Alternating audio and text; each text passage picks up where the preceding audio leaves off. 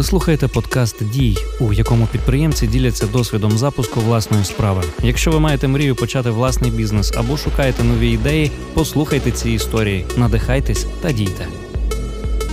Привіт! В студії Голка Рекордс Олександр Васецький. І Сьогодні в мене в гостях Олег Мацех, засновник компанії Інспа, мережі ресторанів Омном-Ном, музичного лейблу та студії звукозапису Голка Рекордс, вініл клубу та багатьох інших проєктів. Олеже, привіт. Привіт, вітаю. Ну е, тут маленька ремарка, не засновник, а співзасновник. Я сподіваюся поділитися, як вам вдається менеджити стільки проєктів, не зійти з розуму. Але про це згодом почнемо спочатку. Розкажіть вашу історію, як ви взагалі з чого ви починали? Ой, е, починав я з е, санітаром в другій хірургії, возив трупів, доглядав за. Ні, взагалі, я сам найперша робота це була. Е, Я був е, працівник з ремонту тари. Я дуже круто збивав ящики, і за кожен ящик в Радянському Союзі там давали щось 10 копійок. І я так сидів зранку до вечора і кліпав ті а ящики. Де, де, де? А то на одній базі е, моя мама тоді на тій базі працювала, і вона я кажу: слухай, я хочу десь щось робити. Це десь був. 9-10 клас. Так що це перша моя робота. А після того були дуже. Ну, після того намагався поступити. Перший рік не поступив і пішов в другу хірургію, е, тому що фактично там працював ректор, тоді покійний Павловський. І якщо ти там круто працював, Ну, бо тоді в Радянському Союзі можна було поступити тільки через блат, десь через ага. гроші або через блат. Ну і на роботу теж через маму. Ну так. От. І я фактично рік відпрацював другу хірургію, поступив на стоматологію в медінститут. Я два рази поступав і дуже хотів. От. А потім пішов я е, після цього працював е, в інтернатурі навіть. Е, там мені дали відкріплення з Хмельницької, я мав їхати в Хмельницьк працювати. Потім е, на кафедрі ортопедичної стоматології, де я познайомився з такими гуру. Е, тоді мене ще не були такі гури, але вони працювали зі мною Заблоцький, Угрин, тобто дуже Драгомерецька Мирося. От. І фактично потім я. Е, ем, вирішив, ну, коли я побачив це кафедра, ну що тобі ще треба? Ти маєш купу пацієнтів, купу, ну, велик, ну, це були одні з найзаможніших, багатших людей. Ортопеди. Туди пробитися було дуже важко. Це золоті коронки, ти став там золото. От, Воно навіть ти підпільно, то, то так, ну то, е, скажімо, то дуже дуже підпільний був бізнес такий, але всі ортопеди це робили, і це були великі заробітки. От. Але потім я в один момент я побачив, що кафедра не дає розвитку. І я собі пригадую, що з самого початку я постійно е, от в мені сиділо прагнення розвиватись. Тепер я розумію, що якщо ти зупиняєшся в розвитку, е, ти фактично стабілізуєшся, потім, як за Адізесом, потім ти переходиш. Е, ну, Спочатку йде стабільність, потім таке е, компанії переходять. Ну, і це так кожна любити. людина стає аристократом, а потім смерть. Ну, перед смертю завжди аристократом. І от я е, тепер я вже це розумію, що я все життя живу, щоб, не дай Бог, не стати тим аристократом. Тобто розвиток це життя. Тобто, якщо ти відчув, що от все класно, ти завмер. Тобто... Вся львівська аристократія напряглася. Ладно, е, Тобто, ну е, подивися, все, що навколо е, живе, воно росте. Тобто, якщо воно виростає, доходить до якогось, стабілізується, воно ще якісь, воно в повних силах, але після цього піде спад. Так ось, якщо ви відчули в компанії чи в собі стабільність, вам класно, от, гроші йдуть, все нормально, нічого не цей, ви собі їздите на Мальдіви регулярно, все.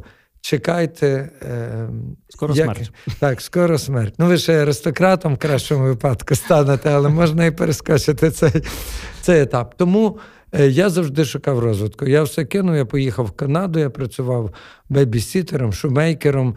Тобто... Ви без зв'язків, без знайомств туди поїхали? Ну, В мене в знайомого була сестра, і я, а тоді треба було просто запрошення. Кажу, слухай. uh Вийшли, вона вислала, візу давали всім. Я, в принципі, їхав туди залишитись. Тобто я не збирався повертатись. Це був 90-й рік, це е, тоді пішло ГКЧП. Ну, Тоді жорстко ми побачили, що вертається Радянський Союз. що Е, я не побачив, ну, я не не бачив, що Україна буде незалежна. Е, Ну тоді е, Е, ми якраз поїхали, е, ми з колегою, з другом Андрієм Нітефером, і вже незалежність України ми застали в Канаді. І от е, я прийняв, ну, я не побачив там е, свого розвитку, все ж таки мене тянуло, було ностальгія, я хотів вернутися. І я бачив, ну, працюючи там на будові, ну, Бінго Ранер, де я там розносив такі лотереї. І Е, в ну, е, в цей момент я там відчув, що так, я там професійно виросту, але я все одно буду відчувати себе чужим. Тобто, це так як дерево, яке там готове на, на схилі вчепитися коріннями і на скелях. Е, розквітнути, відчувати в собі сили, пересадити в якийсь там родючий ґрунт. Скільки вам було років? Там комфортно. Ну тоді я закінчив це десь в районі 25 років, uh-huh. десь десь так. Я е, рік там пробувши, я все ж таки вернувся і вже чітко від, вирішив відкрити свою приватну практику. Е, Це був е, початок 90-х, це був дуже жорсткий. Я вже не хотів вертатись на кафедру, хоча там. Ну, там взагалі ти був в маслі. Ну, ну, це, це просто... Золоту коронку одягнув. Так, там одягнув і цей. Але м- я вже не хотів, я побачив зовсім інші майбутні стоматології. На той момент ще не було приватних клінік, е, тоді починалась тільки рикота, і ми, е, от Мирон Огрин, і я, Мирон перший якби почав, а я за ним, і в нас було буквально три приватні клініки. Я пішов в приватний бізнес. Оце окрема історія. Взагалі, ці всі історії, це. Е, Я коли кожен раз щось починав, я думав, все. Ну, це моє. Я попав на кафедру, кажу: Вау, як тут круто, це моє життя. Я відкр... відкривав свій кабінет.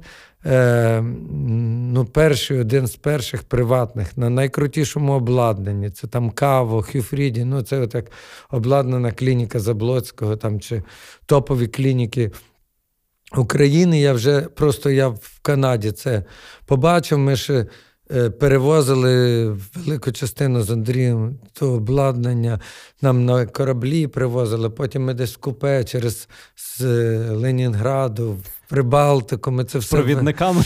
Провідник, з провідник... Вони там нас захищали, там, пам'ятаю, якась митниця прийшла, ага. ми якимись автоклавами, якимись інструментами закладене все купе. Ну тоді тоді інші часи були. Але потім був дуже жорсткий час, фактично, коли мені чуть не спалили бізнес. Тоді був повністю рекет, але я жорстко сказав, що я ні копійки не дам, хочете, можете це знищити, але я лікар. І я не, е, як тоді казали, не спекулянт. Там mm-hmm. Я я зовсім інакшими це. Я ем, несу, ну, я переживаю за своїх пацієнтів, і найвище за гроші в черзі я можу полікувати ваших дружин і вас так само. І, в принципі, якось е, ну, ці хлопці живуть по поняттям, тобто в один момент, от тоді були це часи штіблет, завіння, такі, хто пам'ятає, це були дуже складні часи. Е, десь потім вони всі були ліквідовані, кимось не знаю ким.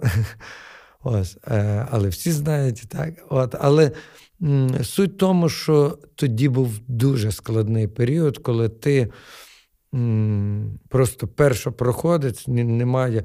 Всі на тебе дивились, всюди державні поліклініки, і ти відкриваєш державний кабінет. Приватний. Приватний, так.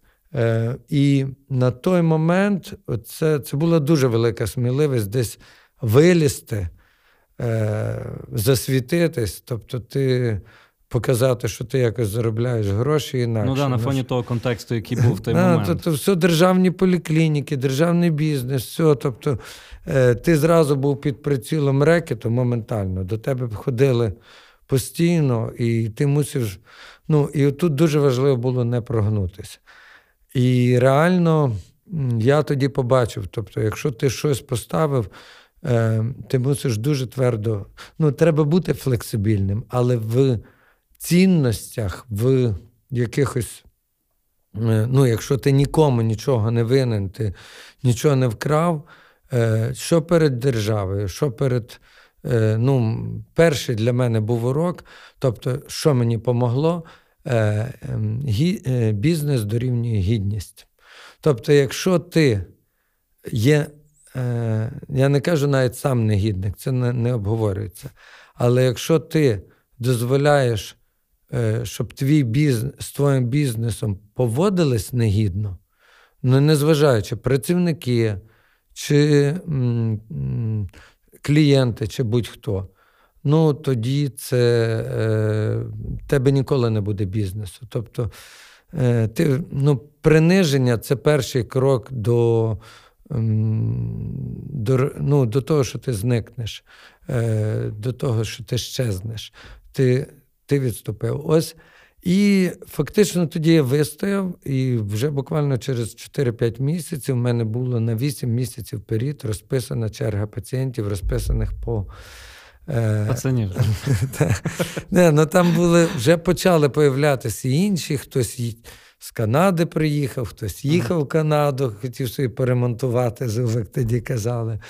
Е, були і пацани, були і вже тоді появилися корупціонери держслужбовці, ми ще того не розуміли, але тоді вважалося, як то він при владі, він мусить uh ну, щось красти чи збагати. Ну як це? Це ж покоління вийшло цих всіх номенклатури. На заводах люди працювали. Якщо не виніс, день пропав, uh щось не виніс з собою через прохідну в кишенях. Тобто, це були такі часи, де чесний бізнес ну, до тебе дивили, на тебе взагалі це було ну, бізнесмен ще дотепер це з Радянського Союзу. Це ну, взагалі це сприймалося чуть не виродок якийсь. Ти крадеш людей, ти не заробляєш, ти наживаєшся, ти куркуль. Тобто, uh І от е, це було теж дуже складно. І друга пішла хвиля це державні органи, які вважали, що ти ну, що нема бізнесу, який не краде. А я з першого дня поставив податки, офіційна зарплата. Тобто, це все йшло. Ну, ще в тому маленькому бізнесі просто не було кому платити. Ти не знав, як платити. Тобто, в тебе був там приватний підприємець, а ти там щось заплатив, а офіційна зарплата, куди там? Там ніхто тебе не перевіряв. Це це були, ну, з точки зору, це був такий, е, ну, такий, як. Е, зараз кажуть, що там держава робить табу, угу. е, ну там на перевірки. Е, Мораторій. Е, так, мораторій. Тепер тоді був такий. Е, без табу. Да, без, без табу. Тобто, і е, я в якийсь момент побачив, що мені теж це стає нецікаво, що я вже я дуже швидко побачив, що я не буду розвиватись. Тобто, я побачив. Е, ну, я багато тоді навчився, я з абсолютно нових методик. От, Але я розумів, що я все одно буду обмежений 32 32 е, зубами. Почали відкриватись тоді кабінети. І мій перший великий проєкт був е, це була клініка Заблоцького. От, ем, Ну, але як тоді було? Тоді я зрозумів, і мама чоловік австралієць, він всім цікаво, звідки ж перший мільйон. От. Стоматологія я би ще довго заробляв, але в мене е, фактично мама, е, вона одружена на австралійцеві, мій вічим покійний. І він все своє віддав, все, що він заробив за своє життя, він віддав в компанію Інспе. Ну, в мене виникла ідея це зробити. Ще був спільник, але він був дуже коротко. Тобто він був співзасновником компанії? Він він був співзасновником, Мгм. так. І факти... ну, співзасновником була мама, він Мгм. віддав всі гроші мамі і сказав, що е, вони тільки одружились, але вона, він так любив нас і вірив, що, що ми піднімемо компанію, і потім будемо всіх е, утримувати. Мгм. І він віддав, мама 17 років не відпочивала, ніде не їздила, поставила. На той момент це ніби невелика сума, там е, 50 тисяч доларів, але тоді це були шалені Так. гроші. Тоді це були дуже великі гроші, і я вдячний саме Веславу за те, що він от, е, ну, дав оцей перший, перший поштовх. Так як, е, ну, але то, що я почав, то, що ми тоді спільно почали розвивати, це, це знов пірнути, це знов стрибнути з прірви. Рекет ще не відійшов тоді, але тоді появилися такі фірми, які, типу, це колишні СБУшники, органи, які, типу, приходили, казали, ми вас захистимо від рекету. І ти, ну, це вже був більш цивілізований Ага. такий варіант, і ти починав платити, бо вони, вони там вже між собою. Ну, до тебе вже не приходила братва і не казала, Ага. що тобі спалять. Ти міг цивілізовано платити. А потім якось ти відважив, ну, коли ти вже розумієш, що вони вже ніякої ролі не грають, бандитів постріляли, ніби нема від кого. Тоді в один момент набирати сміливості сказати все. Е, тобто, Як вони відреагували? ну, вони. Сказали, ну окей. Ні, ні, вони казали, ну це буде те. Я кажу, окей, буде, я якось собі дам раду. І тоді вже перейшли чисто на охоронні фірми, коли ти не своє життя, не родину, не цей ти вже. Ну, але то були буремні часи, були набагато складніші, ніж зараз відкрити бізнес. От. Потім в Інспе пішло. Ми, я щепився з Сергієм Медведчуком, із м, тою податковою. І в мене були і маски шоу, і перевірки, і купа судів. Але вони нічого не могли зробити, тому що офіційна оплата зарплати, е, ну, офіційна зарплата. І я використовувати почав торгових агентів як приватних підприємців. Тоді ще ніхто не робив. Ми зробили торгову мережу типу Amway. Мгм. І м, це все. Е, ну, нам нічого не змогла зробити податкова, але вони мене так дістали, що я пішов на е, в 2005 році. Е, почався Майдан, і ми закрили фірму, і всією фірмою поїхали. Ну, спочатку на вибори е, Ющенка. Е, Ющенко тоді програв, і ми так взяли цілий вагон. Мгм. І в Хмельницькому ми були спостерігачами, ціла компанія. Е, тобто, це в момент розпало, коли в тебе пішли продажі, все. Я, я все закрив, і ми е, за нами. Ну, це були ми е, такі були комітет виборців України, мав КВУ, мав е, таку газету Точка Зора. І щоб на дільницю попасти, ти міг бути кореспондентом. Ну і, от, типу, ми собі поробили корочки, всі кореспондентів е, в кишенях мали там кайданки з секс-шопу, щоб себе прикувати до батареї, бо тебе старались викинути, там якісь братчики. е, вже давно ті були. Ну, ті, з спортклубів. Тітушки. Тітушки вже були давно. От. І там СБУ всюди, ну бо тоді це був режим Януковича. Ю, Ющенко про, програв, і ми зразу з цією фірмою поїхали на Майдан. Ми там відповідали за менеджмент українського дому. Парубій був комендантом, а я повністю організовував там дезінфекцію, такі речі, Е, їдальню. Е, Наша фірма працювала в їдальні, наші всі працівники давали, готували їжу і роздавали на Майдан. Теж були дуже цікаві часи. От. А потім м, був е, період, е, а ну, е, Майдан почав якось падати, і ми щось хотіли придумати. І ми ще з колегами вирішили захопити Київський вокзал тоді. І разом ще з двома друзями, така була фірма Комфорт Boot, Комфорт Інвест. Разом з ними і Менс. е, Такий, це був е, Борис Кузьменко, мобільні телефони. От ми разом, кожен мав під собою десь 100 100-200 чоловік. Ми захопили Київський вокзал і не дали Януковичу тоді створити там штаб.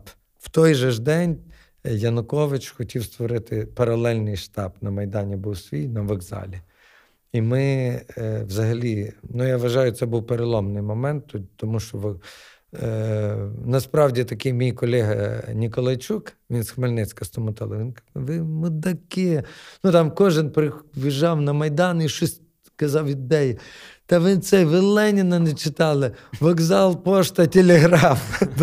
Ми вирішили почати з вокзалу. От. От так. І це в 2005 році я тоді пішов в Раду імпортерів. Рада імпортерів це в Юлі Тимошенко. І ми почали приймати дуже серйозні е, такі в Раді імпортерів з Тимошенко серйозні закони по імпорту. Тоді весь імпорт став міняти порядок на митниці, бо колись митниця, ну зараз нарікають, що контрабанда. Тоді це це просто була жесть. Тобто, або така контрабанда, ти чесно не міг провести продукцію. Я сьогодні можу сказати, якщо ти чесний, ну реально чесний імпортер, от від того моменту до тепер я митниці нічого не плачу, але я не вожу контрабанди. І, в принципі, в мене немає з митницею ніяких питань. Тобто вони відстали. Так само, як податкова побачила, що е, в мене повністю ну, це боротьба була жорстка, але вони зрозуміли, ну, коли в людей е, абсолютно адекватні зарплати, е, коли це не зарплата, яка е, там е, максимум до 10, а а коли це 10 і значно більше, тобто, коли в тебе, е, коли у всіх нормально, коли дивіденди, коли все, ну тоді тебе не рухають. Ця система вона побудована, вся ця система побудована на тому, що ми теж намагаємося жульничати. І кожен щось хоче. Ви, ви, тобто, обдурити державу, держава цим користається, що вона може кожного взяти за одне місце. Uh-huh. От, І реально тоді в Раді імпортерів Юлії Тимошенко я дуже активно тоді був е, такий був період, коли розвивався. Потім вернувся у Львів. Е, ми з Марком Іващишиним, з Славком Розчишиним. Ну і там були ще підприємці. Ми створили комітет підприємців Львівщини, який був на той момент дуже потужною організацією. Він фактично політично керував. Ми заблокували взагалі податкову бульдозерами і не пустили податківців на роботу. Е, фактично, і вигнали Сергія Медведчука, брата Медведчука зі Львова. Він тоді керував податковою. От, І теж таки були дуже складні часи. Е, І потім багато різних. ну, я е, повністю залишив бізнес, передав його дружині, тепер же екс-дружині, і вона тягнула його спочатку в 2007 році. Ну, через те, що в неї не було, в неї ще був брак досвіду, вона тільки починала, вона неправильно розрахувала дохідну витратну частину, за великі були витратні частини. І Ну, а я не міг залишити соціальну сферу. Я тоді створив комітет, е, е, громадський форум порятунку Львова, потім просто громадський форум Львова. Ми зняли мера Буняка. Е, багато. Ми зняли головного архітектора, ми зняли тоді свого часу і ем, керівника охорони історичної спадщини. Такий був громадський форум. Всі боялись. Ми Трамадол перевели в наркотичний засіб і закрили аптеки доктор. Е, тобто, це були е, дуже гучні. Дотепер там на парку з насілля Дубневичі не можуть забудувати ніяк той парк з насіння. То я ще то почав, я вже давно тим не займаюся, це почали. Депутати хотіли на площі ринок, там де Ковзанка, вони зняли метр. Ем, фактично археологічного шару і закатали бетоном. Там мала бути стоянка для депутатів. Mm. Андрій Іванович мене прекрасно в ті часи знає, що я чуть не викинув Львів з території ЮНЕСКО, тому що коли він тоді прийшов, я боровся. Ем, ну, він тоді хотів якнайшвидше відсвяткувати 750 років. А, а, І виділили 150 мільйонів і почали реально наносити шкоду. Але я тепер з Андрієм говорив: ну на той момент в нього було багато несвідомих кроків. І, і потім ми в проєкті ЛКП Лев. Він дуже допоміг реалізувати вирішення проблеми безпритульних тварин. Ну і я пішов повністю в, в фактично в паблік такий в соціальні проекти, е, в громадські рухи. У мене була ідея, як е, дати менеджмент, правильно, маркетинг, менеджмент, е, управління людьми, поділити своїм досвідом, але щоб громадські всі рухи, як правильно знайти кошти на той чи на інший ідею, як як робити лобіювання. Тобто, це все Е, ну, тоді були на дуже низькому рівні розвитку будь-які громадські ініціативи. І ми об'єднали десь близько ста громадських організацій, рухів. Це був дуже цікавий такий проєкт. Ми розділили ну, на такі. Е, були якби в кожному напрямку свої, там житлово-комунальному. Е, ми там виграли Європейський суд так само і заставили місто повернути мешканцям неправильно нараховані тарифи заводу, це десь 40 мільйонів міста назад. Ага. Тобто, через Європейський суд це була група юристів, яка працювала. Це ми суди, це акції протесту, це приковували з кайданками до бульдозерів. Тоді е, були ще е, різні е, рухи, тоді тільки піднімалася пора. Е, ну, це теж такі були дуже цікаві. Не пам'ятаю, хустки. Так, хустки носили так. І тоді е, ну, цей комітет підприємців Львівщини були різні рухи. І потім я побачив, що ці рухи рухи не є ефект. Ну, е, так стало, що бізнес е, в цей момент 2000, е, це був 2007 рік. Він почав іти різко вниз, і ми мільйон збитків. і я повертаюся, я залишаю громадський форум, повертаюся в бізнес. І фактично рік часу допомагаю бізнесу. Ми переходимо, ми дістаємо півтора мільйони прибутку. І я залишаю Олену, кажу, ти супердиректор, вперед е, керуй, е, все класно, мені тільки дивіденди, розвивайся. От тобі бізнес. Тоді, ну і ми тоді е, розлучаємося якраз це той час. Тоді е, ми дістаємо ще бренд Штрауман, це імпланти, який дуже сильний дав поштовх компанії. І ми почали дуже швидко рости. Я залишив бізнес і пішов. Е, я побачив, що вже громадські рухи не працюють, і я тоді повністю перейшов. Е, Наступний, ну я говорив зразу: розвиток, я постійно шукаю цей розвиток. І після цього ми, е, я пішов до Гриценка, і ми спільно з ним будували громадянську позицію, як і на центральному рівні, так і на е, безпосередньо я очолив осередок у Львівській області і розвивав Львівську область. Тоді я запросив громадянську позицію дуже цікавих людей: Тараса Возняка, запросив. Скрипника. Ну, Тарас Возняк це відомий журнал «Ї», тепер директор галереї мистецтв. Е, Олексій Скрипник, це компанія Елекс, засновник, Олес Фільц, е, е, головний психіатр, головний лікар психлікарні і екс ем, голова Асоціації психіатрів Європи. Там були дуже багато ем, цікавих покійний Ігор Герич. Е, такий дуже відомий лікар, е, дуже цікаві люди, е, з якими ми почали розвивати громадянську позицію. Але я побачив, що ну, ми нікому не роздавали мішки з гречкою, цукру, це все. Ігор Гереч взагалі цікаво. Він забирав у людей гречку. Він ні, він підписку на газету День він йшов по Турківському району, всьому Турківському району зробив підписку на газету День. Ну, гречка перемогла, він не прийшов. От. І м- потім в мене е- ну, реально е- е- така в особистому житті е- дружина пішла м- Олена.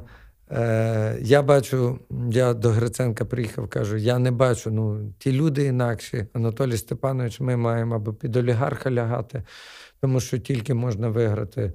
Ну, Сьогодні система побудована так, що е, е, це білборди, все все це величезні кошти. Треба мати шалені кошти. Кошти, е, ну, люди не готові як в політичних партіях підтримати партію на різних рівнях, ні бізнес, ніхто. Тобто ти мусиш йти до олігарха, а в нього одне. Ти ти стаєш, ну його цікавить тільки твоя. Ти приходиш до влади, щоб ти йому дав доступ до ресурсів області, міста, країни. Все. І ілюзій нема. Хто би не приходив, все повертається знов на круги своя. А ключове чому? Тому що не працює судова система. Тобто, ти навіть якщо ти хочеш справедливість, ти в суді не відстоїш. Ну, Це набагато більше жесть, ніж був е, оцей рекет. Тобто, держава це така. Ну, ви дивіться, вона пережила два майдани, ця система. Вона знову повернулася. Тобто, смерті людей нічого не не довели. Війна в країні. Війна без проблем, ми і на ній заробимо. Українець такий.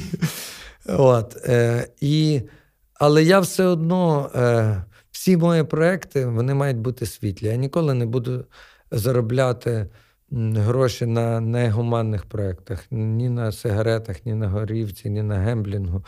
Тобто, е, де, ну, я я навіть звідтам не беру менеджерів, нікого не беру. Я працюю, ну, компанія Інспе взагалі має е, політику. Ми е, не займаємося хантерингом. Кажуть, це неможливо зараз треба перекуповувати. Ну, як ти перекупив, так і в тебе перекуплять. Ну, тобто, поки людина не повідомить свого керівника, що е, я шукаю роботу, я її на співбесіду навіть не візьму. Компанія побудована в нас перший. Інспе це в надії. І так як назвали, ми так постійно ті надії живемо. Але я зараз почитаю, я забув якого автора, такого бізнесмена крутого. Це реально, що кажуть, надія вмирає останньою. Тобто, якщо в компанії працівників нема надії, то що кажуть, там ну, мотивація це інше. А якщо от компанія його нема надії, все, бізнес зупиняється. Я так, ну, латино я так несвідомо назвав, але я розумію, наскільки був глибокий смисл. І от е, я я не розумію, що таке вигоріти. Ну, ми, Я бачу як працівники, але я сам для себе не знаю, що таке вигоріти. Ну, Вигорів, що що значить? Це не справився, ну, чувак. Тобто, ти бачиш, що ти не можеш перебороти обставини. Але я не розумію вигорів. Тобто, обста... ти не можеш опанувати обставини, це виклики. І ти тоді собі шукаєш, всрався, ну це можна сказати. Я вигорів. Е, Тобто не винні обставини. Ти просто не ну, не оцінив, або ти зрозумів, що ти безнадія. Ну, чому я кажу надія? Що там безнадія, і ти собі побудував, я вигорів, побудував. Ні. Треба сказати, я не справився, я десь щось не так порахував, я не розп... ну, не оцінив ресурси, я себе переоцінив ну, реально. І я, я ну, просто для мене це класний, крутий урок. І якщо я це ну, вигорів, я ну, я горю постійно, я не розумію, що таке вигорів. От вигорів це, напевно, коли погасне моя свічка. Ну, а вона в мені як? Як може моя свічка погасти? Вона тут постійно горить. Якщо в мені горить та свічка, то тільки я її маю право загасити, От, а не обставини. Тому я завжди намагаюся дивитися на обставини, але ну, як колись давно я забув, який мудрий чувак це написав, але я читав книжку різні стратегії.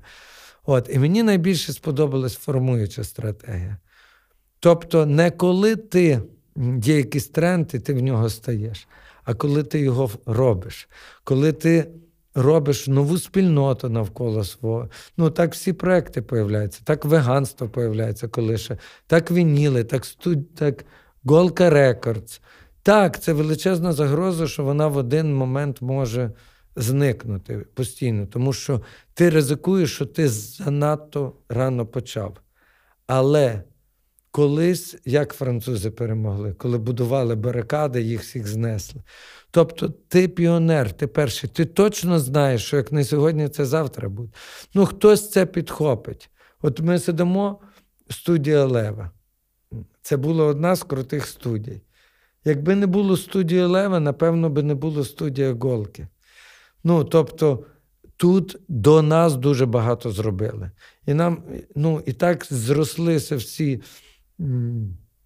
Колектори помогли, там забрали в попереднього власника, і ми спокійно сюди прийшли і тут працюємо в мега крутому просторі. От, І і, і маємо можливість подкаст робити, і маємо е, людей, які готові інвестувати, підтримувати це. І от ем, ну, мені шкода, коли такі процеси полишаються, але я знаю, наскільки вони важкі, наскільки вініл клуб відкрили ми спочатку. Та, ну, е, стоматологія, інспе. Коли відкрив, е, це було два стоматологи. Я, як приходив стоматолог, то ми просто в нас було велике свято. Ну, це раз в тиждень до тебе хтось приходив. В тебе щось купували, ти, це, і ти там розказував байки німцям, що що все попереду, вони дивилися на тебе. Ну, Нікому нафік не були ті бренди круті, потрібні. Бери ті наконечники, обладнання, імпланти. Е, Ніхто не хотів, бо не було попиту. Але я, як стоматолог, я розумів, що це буде. Є три речі, щоб зробити бізнес. Якщо одна з них відсутня, ніяка справа не піде. Перше, це треба дуже любити те, що ти робиш. Друге, це треба вміти. А третє, це має бути потрібно. Так ось я завжди кидаю перше, перше це в мене обов'язково. Тобто, я насправді, ну, такий, може, секрет відкрию. Ні один мій бізнес я не роблю то, щоб заробити гроші. Я хочу поділитися щиро тим, чим я живу. От я знаю, це класно. Я це віддаю. Я я сьогодні там полюбив класику, все, є Львів Моцарт, все. І м, вініли є колекція, приніс там вініл клуб.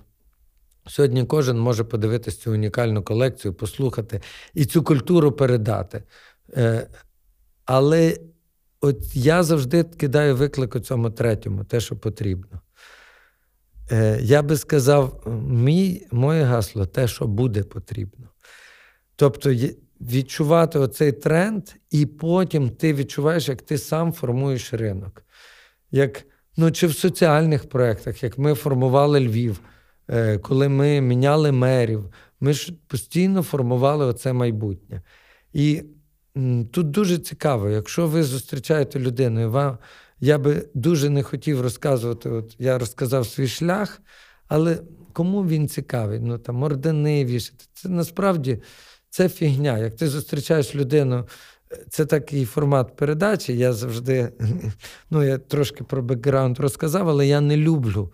Коли мені хтось починає про це розказувати, кому це цікаво. Тому давайте більше поговоримо про так. майбутнє, е, про виклики. Ну і, наприклад. Е, то, що я сказав, це те, що буде потрібно. От я вважаю, що я дуже поважаю Ілона Маска. Ну, реально. Е, Там того ж е, Фейсбук Цукерберг, так? Ну, Тобто, чуваки робили майбутнє. Тобто вони формували е, чи Google, е, чи Amazon. Чи, ну, Подивіться на це все. Це все першопрохідці. І потім ми всі йдемо, стаємо, ну, де Амазон, де розетка. Ну, реально. От. Так, розетка там крутий бренд. Ну, я би зараз вже не робив чергову розетку. Розетка відчула, вони в цій країні стали першими. От, Але для мене круті ті чуваки, ну Ілон Маск, це, це він ж не Теслу робить, він хоче на Марс полетіти. Тесла йому тільки потрібно, щоб полетіти на Марс, більше нічого. Тобто, от будьте сміливими, е, відважуйтесь, і головне, не ставте ціль заробити гроші. Бо як ви тільки це поставили, ви, я ділю людей на людей, які е, ставлять, ну, які мрійники і заробітчани. Все. Тобто бізнесменом крутим може бути тільки мрійник. Заробітчанин ніколи. Покажіть мені хоч одного щасливого заробітчанина. Чи топ-менеджера, якого перекуповують. Ну, насправді це проститутка. Нічим не відрізняється. Тобто, ну там я купую тіло, от, там я дівку купую, ну а тут я купую типу топ-менеджера, який е, е, насправді дається, щоб я йому заплатив більше, він піде до мене. Е, а Якщо заробітчанин, тобто, якщо я поставив, що я роблю бізнес, щоб заробити гроші, ви їх ніколи не заробите. Вам їх буде завжди мало. Цей бізнес закінчиться, що ви почнете на всьому економити, економити, зменшувати свої витрати.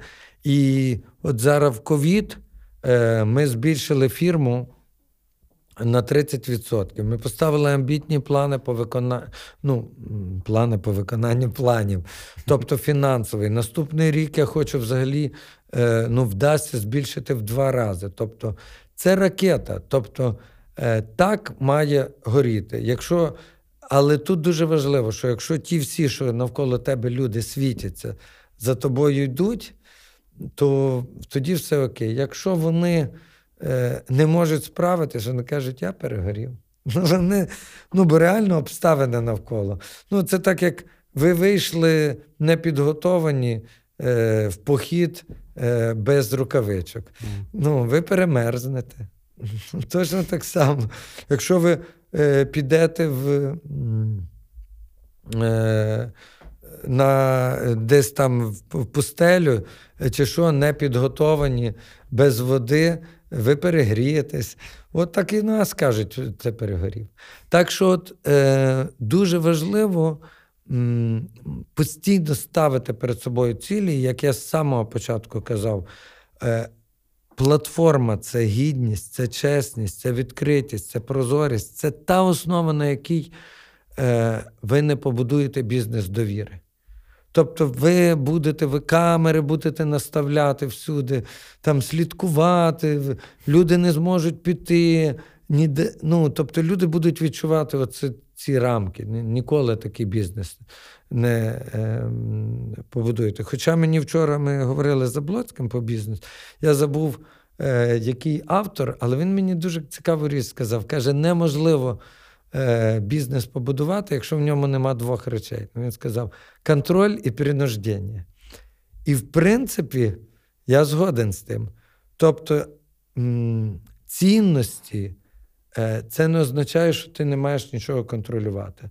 Тобто, якщо ти не контролюєш, все контролюється. Тобто е, зовнішній якийсь великий архітектор, Бог Е, Закони природи це контроль, це тотальний постійно. Попробуй десь вийде, е, втрать е, баланс, втратиться гармонія, і відразу природа поверне. Тобто, А принуждення, тобто, це оцей чарівний пінділь. Знаєш, треба завжди дати якийсь. Це я називаю підтримку, це як батько дітям. Він має дати поштовх. Це, от я би назвав не принуждення, а саме поштовх. Ти постійно повинен підштовхнути, підштовхнути. Це функція так само в якихось місцях, де в тебе де ти бачиш, що ти контролюєш, не є, ти там підштовхаєш. Але якщо в тебе весь топ-менеджмент на поштовхах, ну тоді ні. Е, взагалі, весь бізнес е, побудований. Фактично на трьох стовпах. Це я зараз в Коніцького я на бізнес-конструкторі взяв. Е, ну, навіть на чотирьох. Е, кожен проект навіть він побудований на ключовим це люди, люди, це актив, це не ресурс, це актив. Тобто, якщо люди ресурс, то це ти постійно штовхаєш його. От. А дру, е, тобто люди актив, вони мають бути активні, вони мають розвивати твій бізнес. Другий це фінанси. Це, ну, І ми так маємо. HR це ключова функція в великих корпораціях. Фінансовий директор це не бухгалтерія, це управління фінансами. А третій це операційний директор. Це тільки я недавно зрозумів. Це володар часу. Це правильно вибудовані процеси. Ну і той, хто тобі має дуже допомагати, це переважно власник, це маркетолог. Це стратегічний маркетинг, це який ми вибираємо курс. Оце фактично чотири великі напрямки, де дають директорів. Під ними вже будується бізнес. Керівник, ну, власник, який починає, він фактично чотири в одному. Перший він маркетолог, це найперше. Потім він шукає людей, з ким це починати, на кому це розвивати. Тобто він придумав ідею, шукає спільників людей, з ким це робити, під це шукає гроші, а потім е, робить операційку так, щоб все робити це найшвидше. От ці чотири функції, потім чим більший бізнес, чим менший, тим важче їх розділити. Ну, бо в тебе нема грошей окремо на HR, на це. Але як думаєш, яка перша має бути фігура от в бізнесі, який ти починаєш, якийсь проєкт, і виходиш вже зі стартапу в бізнес? Фігура яка? Не фігура, а кого треба шукати? Першого на роботу. Напевно, хороших продажників. Mm-mm. А як їх шукати? А тобі поможе. Хто їх буде шукати? HR? Е, Ну, не HR. HR це вже управляє персонал. Рекрутер? Рекрутер. Тобто, перше, що я побачив свою помилку, скільки я часу витратив, це відсутність в мене рекрутера. Тобто більше 20-25 чоловік. Ти вже маєш перестати бути рекрутером, бо в тебе буде голова забита постійно пошуком. Якщо ти розвиваєшся без рекрутера, ти цього не зробиш, бо це Е, е, люди це найбільший актив, а рекрутер тобі шукає цей актив. І це тобі потім починає забирати час. А людей знайти це ціла ну, це система, він має теж бути навчений. Це не просто. Він має володіти. Ну, а так ти уяви собі співбесіди, потім ти взяв не того. Людина почала працювати, ти звільнив. Тому спочатку йде з рекрутера, який тобі буде правильно шукати. Е, продажників, бо маркетолог ти. Бо якщо на другий, перший ресурс, е, чому рекрутер? Він шукає людей, а це основний актив, а він шукає продажників, а продажники вже тобі шукають клієнтів, які тобі дадуть гроші, ресурс. Бо спочатку ти інвестиціями, ти взяв десь свої гроші, заклав майно, чи в інвесторів, а тобі треба це. Тоді ти шукаєш на другому рівні продажників. А коли тебе це пішло, ти тоді переходиш на третій рівень операційника шукаєш, який тобі побудує, бо в тебе бардак повний, в тебе розвивається, він тобі дасть операційника.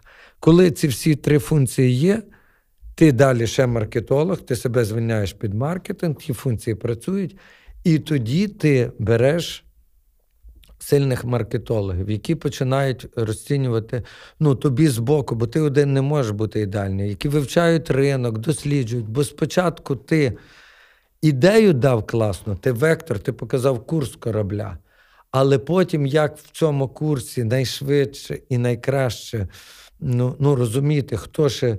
Бо ну, монополістом ти дуже коротко можеш бути. Ілон Маск пішов, ну, він задав тон е, електричні автомобілі. Це дуже коротко монополія. І вже всі починають. І якщо він зараз буде один, а не буде маркетологів, як далі тримати Теслу, все зникне. Оці чотири фігури. Е, чим тебе більший бізнес, дуже важко перехідний період керувати бізнесом десь від 50 до 100 людей. Ну, ще важче, навіть я би сказав, від 30. Ти вже починає в тебе купа тих підлеглих, купа процесів, і, а ти ще не маєш грошей брати нових. А ти мусиш спочатку прибуткову ногу, ногу е, вперед виставити, а потім вже е, розхідну. Ну, Доходи, розходи, доходи, розходи, прибутки. От Тоді, Тоді воно працює. Переходимо до другого питання. Йшла 50, яка 52 хвилина так, подкасту. ще 8 хвилин. Ще цілих 8 хвилин. Я думаю, ми все встигнемо. Насправді, ви е, цілу купу питань ми їх передбачили. Я нічого не попереджав, не скидав. Е, Олег каже, що намагається дивитись трошки в майбутнє. Напевно, десь якась маленька ванга у вас сидить. Давайте поговоримо трішки про персональний бренд. Багато підприємців, е, от зараз особливо такий тренд пішов, що починають будувати особистий бренд. Якщо раніше всі ховалися за брендом корпоративним, є компанія вона собі там до людей звертається, люди звертаються до компанії. То зараз, от, наприклад, той самий Монобанк, е, засновники, керівники активно просувають е, власні бренди. Як ви думаєте, наскільки особистий бренд підприємцю потрібен? Тому що далеко не всі до цього готові, не всі до цього відкриті. Е, Дуже дуже цікаве питання. Я навіть е, ти ти мені дав такий поштовх, щоб я не замислився. Мій шлях, який я бачу, це я кожну секунду готовий померти.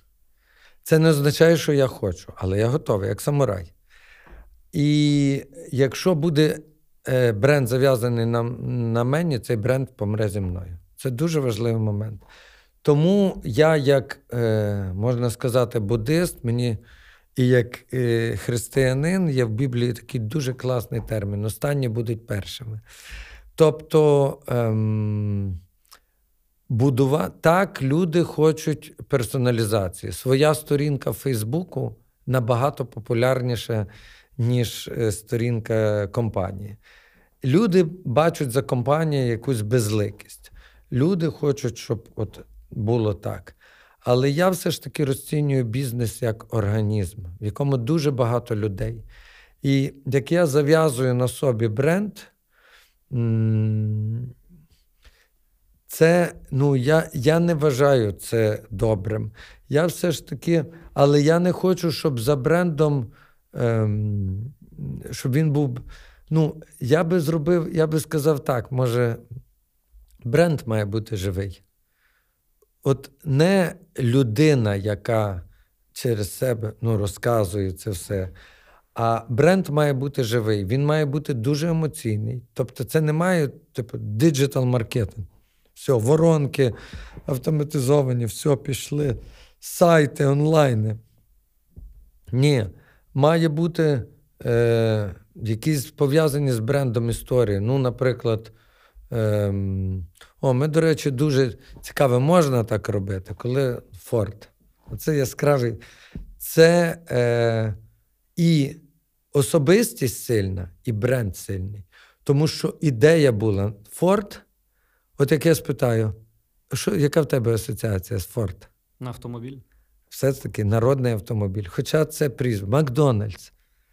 Тобто, е, оцей яскравий приклад, напевно, я зараз знайшов цю відповідь, де е, Де особистий бренд зав'язаний. Де особистий бренд зав'язаний. Тобто, через це як один з каналів комунікації, це супер. Але це не має бути, що я себе піарю через свою фірму. Це важливо. Тобто в маркетингу, в, ну, я сповідую, любі засоби, кожні будь-які засоби є е, позитивні, якщо е, вони е, не, пере, е, не переступають цінності. Тобто, якщо людина свій бренд допомагає своєму бренду через е, свій піар, через те, що він має репутацію, має е, досвід, має цей і хоче. І він каже: це круто. Ну тобто він таким чином свій кредит довіри передає іншому. Бо якщо це бандюг, бандит там, чи ще хтось, то то зрозуміло, що він цей бренд, хоча є, залежно в якій сфері. От тому та як піар свого бренду це це супер. Чи потрібна, на вашу думку, на початку якась бізнес-освіта або якась маркетингова освіта, коли ви стартуєте власну справу? Залежно, е, ну, то, що я точно скажу, для, якщо ти хочеш стати бізнесменом, тобі потрібна вища освіта. Оце стовідсотково. А в, чи потрібна, е, ну, Я, наприклад, не маю там MBA чи чи якихось титулів. Е, Ну, я вважаю, що в бізнесі ключове не це. Я не знаю, чи є освіта Вілона Маска космонавта, скоріше всього, ні. Але він успішно будує, чи там Цілковського, чи е, не потрібно. Напевно, ні. Треба зовсім інші. Треба мати.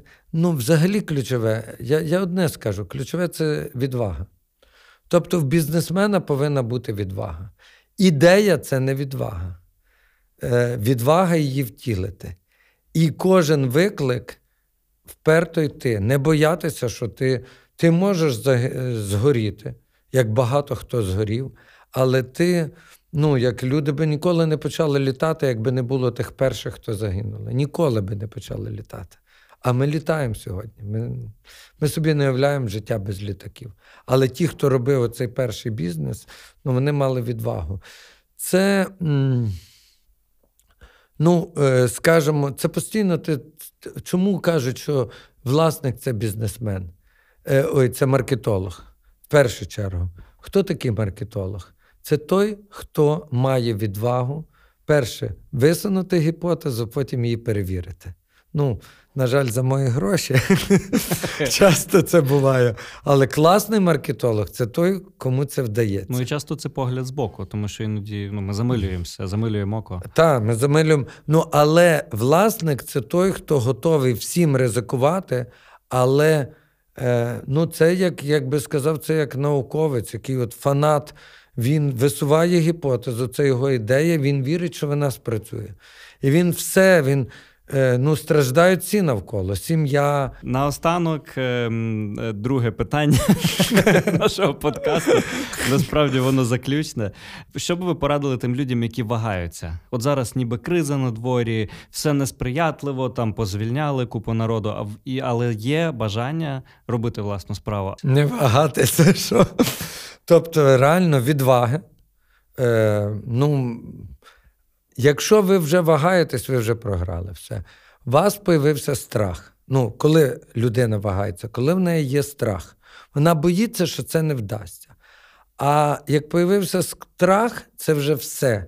Тобто, ну, треба в першу чергу не перебороти страх, а треба його зрозуміти, зрозуміти його природу. Чому в нас страх смерті?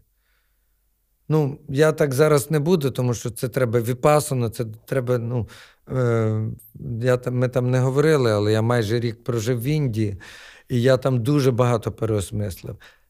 Е, от будь-який страх, все, це, е, це втрата. Ти починаєш боятись. Ну, Природа нам дала це як е, інстинкт самозахисту, щоб ти е, не втратив життя. Але е, вона ще дала інше це страх. Ну, і чим ми відрізняємося від тварини?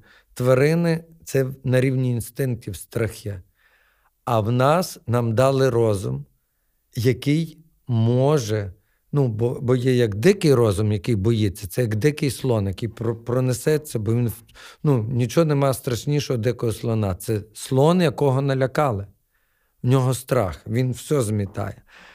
І ми переважно страх, він дає нам зовсім іншу рефлексію, він не включає розум. Тобто, спочатку ми боїмося, ми це, а потім ми починаємо думати, коли вже пізно. І то, о, треба було тоді-то це. Так роби. Тобто, не бійся. Е, Ти, як мінімум, ти завжди виграєш, отримаєш досвід. А якщо ти цього не зробиш, то ти ніколи досвіду не отримаєш. Ти будеш постійно вагатись і боятись, боятись то-то. І ти ніколи не станеш е, крутим бізнесменом. Це нереально. Крут... Е, той, хто збанкрутував, він все одно знає, що він був крутим бізнесменом і що він є крутим бізнесменом. Тому він знов починає. Подивіться, скільки людей бізнесменів, вони всі падали починали. Це це ну, проблеми страшні. Все, дах над головою є, пішов до других, попросив гроші, сказав, в мене нова ідея. Я вже маю такий досвід, тепер я наново почну.